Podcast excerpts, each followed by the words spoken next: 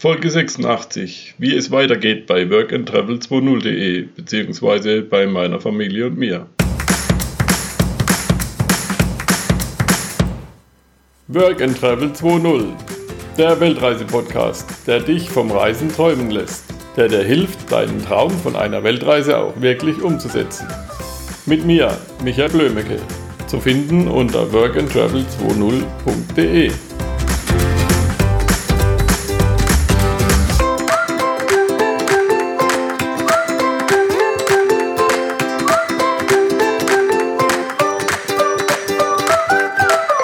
Dieses Jahr ist viel bei uns geschehen. Die zweite Tochter ist ausgezogen, um zu studieren. Wir haben unser großes Haus verkauft und sind in eine kleine Wohnung gezogen. Unser Ziel ist, ein kleines Haus zu haben, das uns als Basis dient und wo wir während und nach der Weltreise ein Zuhause haben. Es soll uns möglichst ebenerdiges Wohnen ermöglichen, einen pflegeleichten Garten haben und ein paar Gästezimmer für Besuch oder unsere Kinder. Darum führten unsere Reisen dieses Jahr meist in die Pfalz, wo wir nach einem Haus gesehen haben. Dreimal fuhren wir jeweils für eine Woche mit dem Womo ins Wasgau, so heißt der südliche Teil des Pfälzerwaldes an der französischen Grenze. Jeweils im Gepäck hatten wir den Laptop mit Angeboten von Häusern, die zum Verkauf standen. Aber eine große Scheune oder Garage mit einem Wohnhaus zu finden, ist gar nicht so einfach. Ich habe ziemlich viel Werkzeug, meinen alten Landcruiser und natürlich unseren Magirus Deutz, und dafür wollten wir einen guten, trockenen Platz finden, wo ich auch mal was bauen oder schrauben kann, ohne dass es zu eng wird. Endlich fanden wir ein Bauernhaus mit großer Scheune, die sogar eine Eule noch im Dach hatte. Mit einem kleinen Garten hinter dem Haus. Es gefiel uns sehr gut.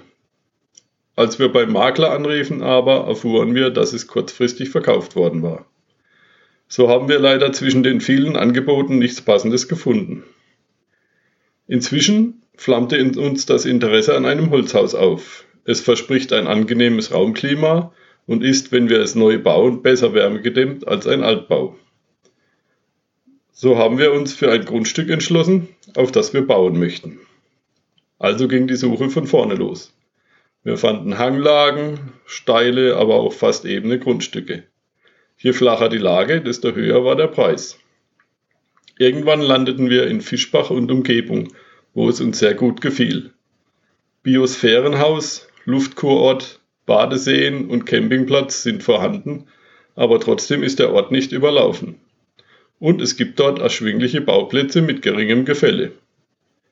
Ein Platz in einem kleinen Ort namens Gebüg hatte es uns sehr angetan.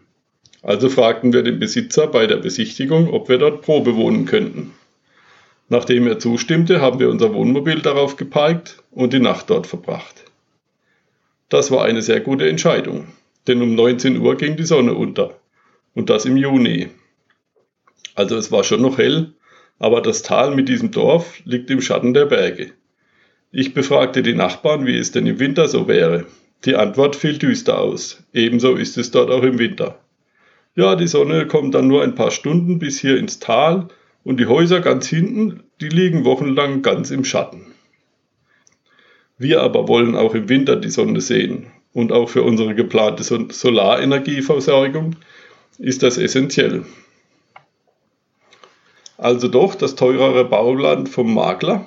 Wir forschten in Ludwigswinkel weiter, wo es mehrere ebenerdige Bauplätze in ruhiger Lage gibt. Haben mit Anwohnern gesprochen, die in ihrem Garten waren, ein Grundstück aus einem Maklerangebot angesehen. Ein Haus fiel uns auf. Es hatte eine passende Größe und war einigermaßen gepflegt, stand aber leer. So warfen wir ein Briefchen in den Kasten und fragten, ob es zu verkaufen wäre. Eigentlich war uns aber klar, dass es wohl ein Bauplatz hier werden würde, und wir fuhren wieder heim. Wieder daheim gaben wir einem Makler den Auftrag, unser Haus zu bewerten und zu verkaufen. Ein paar Wochen später klingelte das Telefon. Es war der Besitzer des Hauses in Ludwigswinkel. Verkaufen wollte er es nicht. Aber wir sollten doch unser Glück beim Bürgermeister versuchen. Der wisse, wer ein Grundstück verkaufen möchte. Ein Anruf bei diesem ergab weitere Möglichkeiten, und wir vereinbarten Termine, um die Plätze zu besichtigen.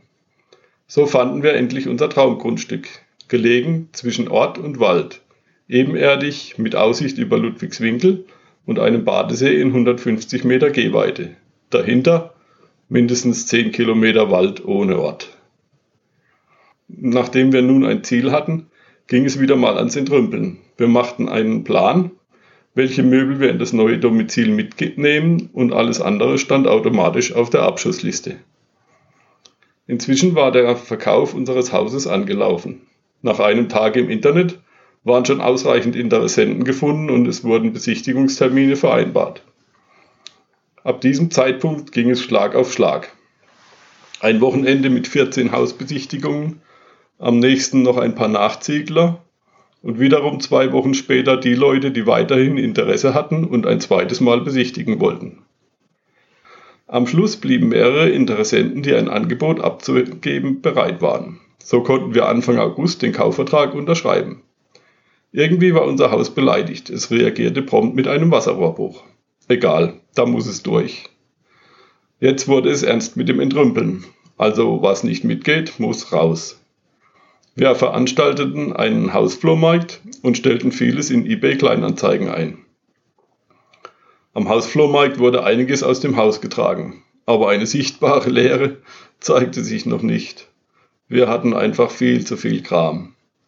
Über die Kleinanzeigen ging immer mal was weg, aber es war auch nicht wirklich viel. Am Schluss ließen wir 2 Entrümpler kommen. Der erste bat an, alles gegen eine Bezahlung von 300 € mitzunehmen. Der andere nahm es ohne Bezahlung einfach gleich mit.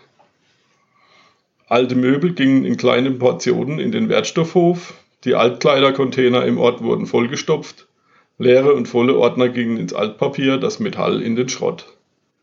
Langsam gab es die ersten leeren Zimmer und wir begannen, das mitzunehmende Zeug zwischenzulagern.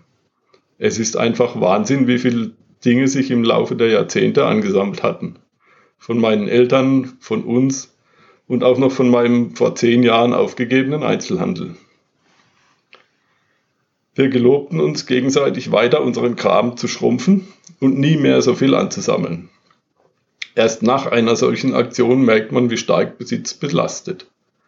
Unser neues Haus bekommt auf keinen Fall einen Keller und auch keinen Dachboden. So hat das viele Gerümpel gar keinen Platz mehr. Das Entrümpeln hat zwar manche Verlustängste zutage gebracht, aber es befreit am Ende ungemein. So, jetzt habe ich noch eine Bitte an dich.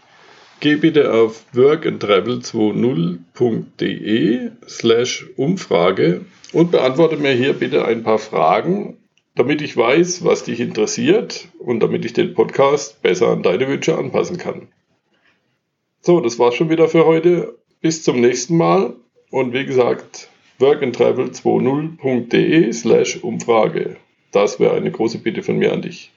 Ciao! Let's go! Vielen Dank für deinen Besuch. Besuche mich auf facebook.com/workandtravel20. Wie schon Alexander von Humboldt sagte, die gefährlichste aller Weltanschauungen ist die Weltanschauung der Leute, welche die Welt nicht angeschaut haben.